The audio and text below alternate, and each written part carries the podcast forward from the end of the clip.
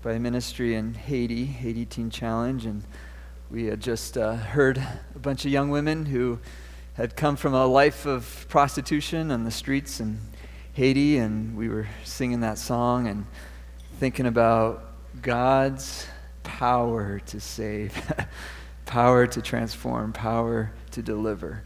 And he's doing it. He's doing it in us. He's doing it all around the world as, as people cry out to the Lord. And, and that's why God is our greatest treasure. There's nothing compares to him. He is our greatest treasure, our greatest. Um, there, there, there's no words for who he is and his greatness. Would you join me in praying? Lord, thank you that we could sing such beautiful truths this morning that we are children, that we are free, that we've been given a new identity, that we've been given life and forgiveness. All these things we sing because of who you are and what you do. God, you intervene in the brokenness of our world and the brokenness of our lives. And you take the mess of who we are and you make something beautiful and glorious. And we thank you, Lord, for doing that this morning. In Jesus' name, amen. A couple dates to be aware of July 1st and August 26th. Um, last Sunday, Bill preached out of Romans 6 about um, this union we have with Jesus, and the, the, the word Paul uses is baptized. We were baptized into Christ's death, and we're raised into his life. Well, um, Jesus left a couple things for the church to do on a regular basis. One is to celebrate the Lord's Supper together. So we um, every month we take bread and we take a cup and we pass it around, remembering why Jesus came and what he accomplished on the cross. Well, the other thing Jesus said and commanded was to baptize, to uh, go through all the world and baptize. And so uh, what we do is we go down to the creek right here. I haven't been here for a baptism, so I'm excited to be part of this. And, and uh, we, we literally dunk people under the water. But there, there's nothing special about that, but it's pointing to the most special thing, which is the new life that we have in Jesus, that we are dead and now we are coming into the new life, the resurrected life of Jesus. And so um, we would like to invite you, if you haven't been baptized, if you have experienced the love and the grace of Jesus in your life and you want to tell the whole world about it, well, Jesus says the first thing you do is you, you get baptized, and that's your public statement of who you belong to. And so if you haven't done that, I would invite you uh, to talk to me or one of our other pastors or elders, and we'd love to talk to you more about that. So, as we continue to walk through Romans this morning, we're going to be in chapter 6, but uh, before we read that, um, there's a theme that I been trying to highlight as we look at the good news of Jesus and that we don't have to be ashamed of this amazing news and the fact that the gospel is the power of God for the salvation of everyone who believes. There's this idea of glory that's uh, woven throughout the book of Romans, and, and we see God's glory, His beauty, and His joy, and the delight of who He is. And I've been saying that human glory is fading, and so we, we get glimpses of glory in our lives as human beings, but God's life, or God's glory is an increasing glory. And God's desire, ultimate desire, is to share his glory with us. That's good news. so, as we go through Romans, we've looked at justification, how we're made right with God into a right relationship. Right now, we're going through sanctification, the process of that righteousness being made a reality in our lives. But where we're going is glorification. God's ultimate end for each of us is glory. And that's where we're going. But in the meantime, we're in sanctification, and, and, and we many times in church we, we preach a lot of justification, a lot of glorification, but a lot of times we skip through sanctification. But this is so important for our lives because it has to do with the nature of salvation. What is God saving us for and from? And I, I just want to say real clearly salvation is not just a get out of hell card, okay? Some people have seen it that way or have talked about it that way. That I just say a prayer and then, then my eternity is taken care of. And, and it's not just a ticket to heaven. Now, both of those things are true. God does rescue us from condemnation and from hell. And He does give us eternity in heaven. But salvation is so much more. It's, it's this new life with God. It's this glory of God that's being made a reality in our lives, both now and for all of eternity. And so we are justified, but the sanctification, this process of being made new, of realizing this new life, is ultimately what God has for us, is that we begin to experience this deep, abiding relationship with Jesus, what Bill talked about last week, this a union with Christ. And it's this, this process of sanctification where that gets wor- worked out and made a reality in our lives. That's so important for understanding what salvation is. So let's continue in that journey. If you would stand with me in Romans chapter 6, we're going to be starting in verse, verse 15 through 23. You can follow along on the screens or if you have your Bible. What then? Shall we sin because we are not under the law, but under grace? By no means. Don't you know that when you offer yourselves to someone as obedient slaves, you are slaves of the one you obey? Whether you are slaves of the sin, which leads to death, or to obedience, which leads to righteousness. But thanks be to God that though you used to be slaves to sin, you have come to obey from your heart the pattern of teaching that has now claimed your allegiance. You have been set free from sin and have become slaves to righteousness. I'm using an example from everyday life because of your human limitations. Just as you used to offer yourselves as slaves to impurity and to ever increasing wickedness, so now offer yourselves as slaves to righteousness, leading to holiness. When you were slaves to sin, you were free from the control of righteousness. What benefit did you reap of that time of the things you are now ashamed of? Those things resulted in death. But now that you have been set free from sin and have become slaves of God, the benefit you reap leads to holiness, and the result is eternal life. For the wages of sin is death, but the gift of God is eternal life in Christ Jesus our Lord. Amen. You may be seated.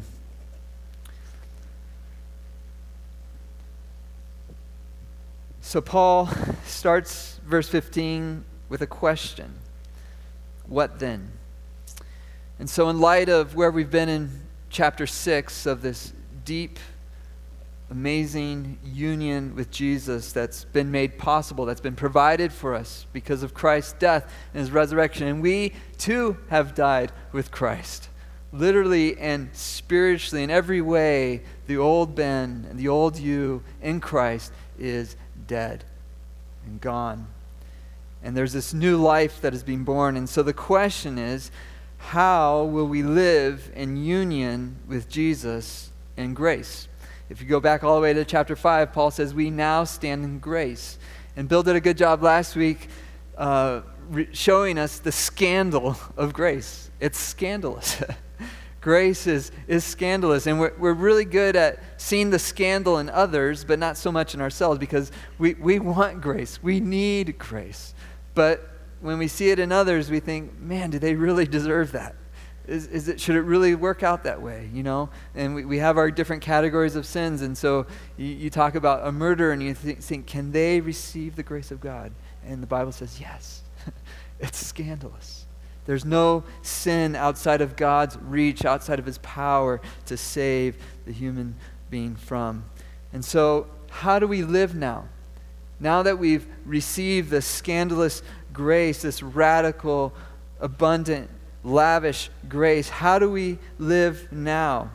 And Paul says very clearly, we don't continue in sin, right? Shall we sin because we are not under law but under grace? He says, no way. don't even think about it. it. God has a new life for you, no longer in sin. And so, in this passage, we begin to see the reality of sin as slavery. Now, Paul's going to talk a lot about slavery here because the reality in his day is slavery was a big part of the economic and social system of the day. Thank God it's not anymore, okay? It's good news that we no longer have slavery, okay? But Paul was using an example. In fact, in, in verse 19, he says, I'm using an example from everyday life. So he's using this as an illustration to help people understand. We don't fully understand slavery as much, but I think there's some ideas here that we can grasp and hold on to. And so, this idea of sin as slavery, meaning we were under the control, the mastery of sin, it's the reality of our lives. And Paul says, You used to offer yourself. And so we used to live offering ourselves to sin. Now, the great deception of our day and of all time of human beings is that somehow um, we could have a freedom to do whatever we want and that we were free in doing whatever we wanted. In fact, that was part of the temptation of Adam and Eve, wasn't it? Did God really say? And so the reality in our culture that we are surrounded by is people say, Don't tell me what to do or not to do. I want to do what I want to do. I have desires, I have needs, and I'm going to do whatever I want to fulfill those needs and those desires. And we see the result of that all around us. And the Bible is very clear. The end result of that kind of life is death, despair. The reality is, uh, I've been looking at, reading a few studies that have come out recently that talking about suicide in our culture. And never in American history has there been so much suicide across all economic, all age lines in our nation. And you have to ask yourself what's going on. And a lot of people can point to different specifics, but, but I think the scripture is very clear and it talks about suicide not as the ultimate sin, but as a symptom of the human reality, the human dilemma of despair. It, it's part of the human dilemma, part of the sinful condition we find ourselves in. And so we shouldn't be surprised that this is a natural outcome of sinfulness in the human heart. And so there's so much despair because life, a life devoid of God, is no life at all. But our culture has said, do whatever you want, pursue whatever you want. But when we do that, we find no identity, we find emptiness and despair. But God says, that He alone can give us an identity. He alone can give us meaning. He alone can give us life. But, but the culture in our world says, say no to boundaries or do whatever, do whatever you want. And so, what do we do? We offer ourselves to sin.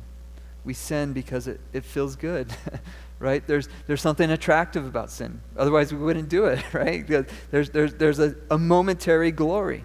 I think sports is a good illustration in this, in that um, people are willing to do anything to get an edge to experience the glory of success in sport. And we've seen that where, where people will uh, cheat either through steroids or other things. Right now, the World Cup's going on, and there was a big uh, controversy. Uh, this was a long time ago, but there was a soccer player who, who, from Argentina who made a goal using his hands. So he threw the ball in, but no one really saw it, so he got away with it for a little while until the pictures came out and they realized he cheated. And so he had a momentary glory, but then it was taken away. Recently, I think of uh, the um, Lance Armstrong, who, who, who was a very successful bicyclist, won all kinds of awards, but it was found out he was using steroids. He was cheating, right? So there was that momentary glory. It felt good. It felt right. It was justified in his own mind. We do this, okay? We can point at these people, but we do this. This is, this is the nature of sin. But it's, it's a fading glory. And so God needs, wants to rescue us from that, from that slavery, because we keep going back to that thing. Whatever, he says here, don't you know that when you offer yourselves to someone as obedient slaves, you are slaves of the one you obey? And so people say, I'm free to do whatever I want, but the end result is what? Slavery, death, despair. But then God says there is a different kind of slavery. And so Paul uses slavery in the negative sense, but he also says there's a, there's an aspect of slavery that God is calling us to. Now, our identity, as we've already sung this morning, is not as slaves. In Romans 8, it says, No, we are not slaves, we are children. And by him we cry, Abba, we cry, Daddy, Father. And so our identity as children, but there's something here in the illustration of slavery that helps us understand the process of sanctification and what is required in sanctification in our lives. And so verse 17 is key. This is the key verse in this section. But he says, But thanks be to God that though you used to be slaves to sin, you have come to obey from your heart the pattern of teaching that has now claimed your allegiance. Now, I got to say, many churches and pastors avoid this subject because this is hard. But this is the crux of the salvation that God is calling us to. He's calling us to a new life in Christ with Christ. But it means it means obedience. Now Paul makes a clarification here. This is very important. We know that our salvation is not earned. we in no way can please God in our own strength our own actions our own obedience. But as a result of what Christ has done on the cross, as a result of this scandal of grace in our lives, we are given an impetus and a desire to obey. And it says, from our hearts. And so, from our hearts, we obey the pattern of teaching that has now claimed our allegiance. Now, because we don't understand slavery as much as day, I want to use a different illustration that I think helps us understand in our day what Paul is talking about. Now, many, maybe some of you here and many in our community have served in the military. Now, when you serve in the military, you sign up, you are signing up, you're making a commitment to a way of life, correct? And in that way of life, you can't do whatever you want. You are under command, you're under orders. And so when you sign on the line, you say, I'm committing to serve in this capacity, our nation and our military, you no longer have all the rights of other people, correct? And you have to live a whole different way of life. When they say move, you move. when they say go, you go, right? And so, what Paul is saying here, in that way, we have, in a sense, joined God's army. we have pledged allegiance to God's kingdom, to God's way, to a new life with Christ. And so our pattern of life is completely different. And we are willing to sacrifice things for a greater cause. And so when that young man or woman goes into the recruiting office, they have their head held high. Why? Because there's a glory, there's an honor in serving and willingly offering their lives for a greater cause. And that is what Paul is talking about. When we come to Christ, we hold our heads up high because we see a greater glory, there's a greater love, there's a greater allegiance. And so we're willing to say no to some things. We're willing to sacrifice desires or longings that we have to say yes to God, yes to Jesus. And so he says, now it has claimed our allegiance, and you've been set free from sin, and you've become a slave to righteousness. And so the pattern of our life is now under the lordship, the authority of God. We've willingly committed to God because He becomes our greatest commitment, our greatest love, and our greatest desire. And so the great, important question for us this morning out of these verses is who will we offer ourselves to? You see, God isn't forcing us. He's not holding a, a gun to our head saying, You must. He's inviting. He's allowing you to respond. In fact, when Jesus walked on this earth, more people responded saying, I don't want to follow Jesus than people who did. Many, many people said the teachings of Jesus were too hard. In fact, Jesus said, If you follow me, you must take up your cross and follow me. And Jesus looked at his disciples and said, You must eat of my flesh and drink of my blood. And it says that day many walked away. And he looked at the disciples. He said, Will you walk away? And he said, Lord, where else can we go? Who else do we have but you? Do you see their, their longing, their heart was for Jesus? They, did, they, they, they weren't worried about the difficulty of it. They just said, To be with you, Jesus, is the greatest thing. But for some people, their own desires, their own wants, their own loves are greater than for Jesus. And so we have to look at our own hearts. No one can make that decision for us. We have to say, will we offer ourselves to God? And I look, when I read this passage, I don't see dabbling as an option. It's not an option just to put one foot in and one foot out.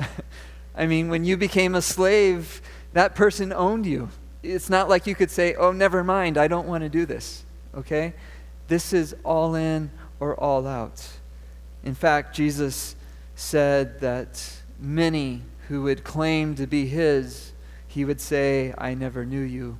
Because many people use the name of Jesus, put on the outward uh, signs of being with Jesus, but their hearts are not fully committed to the way of Christ. And right now, we can't judge all that. We can't see that in each other. But one day, the Bible tells us that everything will be laid bare. Every heart will be laid bare. No one will be able to hide anything. We will all stand before God, and God will see the true intention, the true loves of our hearts. And so, who will we offer ourselves to? That's the great question for each of us. Paul says, So now offer yourselves as slaves to righteousness leading to holiness. What gives us so much confidence to offer ourselves completely to Jesus is we know the nature of Jesus. We know what he's like. he, it's not like he's hidden his heart from us. He's revealed it. He's laid it wide open for us and it's on a cross, dying for you, for me. It's love. It's, it's the heart of God is one of love, of goodness. His desire is ultimately good for us. And that's why he says, he, when we offer ourselves to him, it results in a righteous life that leads to holiness. Now, holiness isn't one of those other big words that a lot of times we, we, we don't fully understand, but it basically just means different. unique, uh, separate, strange. It's, it's, it's different. But the good news, it's a, it's a good life because God is good. God is holy, meaning he's good and, per- and, and pure and, and all the best ways of life. And God wants to share that holiness with, with us. So, who is God like? Well, the Bible tells us he's full of love, he's full of joy, he's full of peace, he's full of patience, kindness, gentleness, self control. Over and over, the Bible tells us the Lord is gracious and slow to anger and rich and abounding in love, forgiving. That is what God is like. And so when it says we too can share in his holiness and his life, it's a good life. it's a good life, both now and for all of eternity. But you can't dabble. You have to go all the way with Him. So, what is the benefit of offering ourselves completely to Jesus?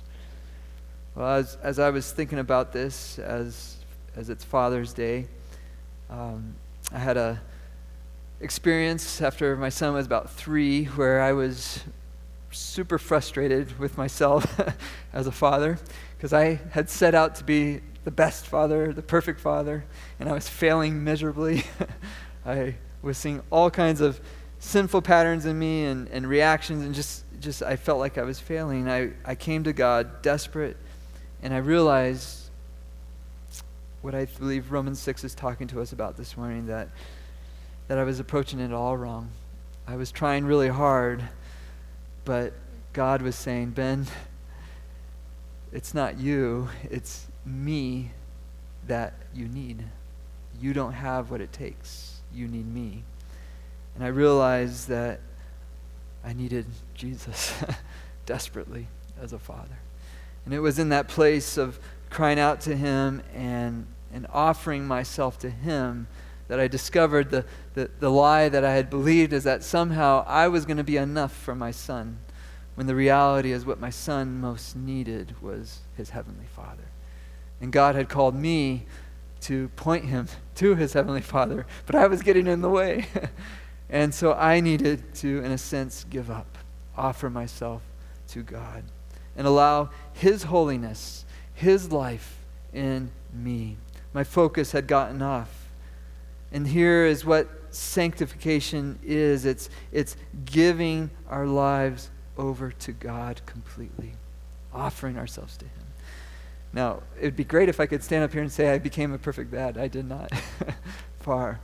But I experienced the life, the holiness, the, the, the internal perspective that God gives in this passage as I gave my life over again to God. And that is the process we do over and over in the Christian life. What did Jesus pray in the garden? Not my will, but yours be done. I'm going to invite the worship team up as we conclude. They're going to conclude with a, a special song here. And as they come, think about this idea. The wages of sin is death, but the gift of God is eternal life. It's worth giving yourself to God.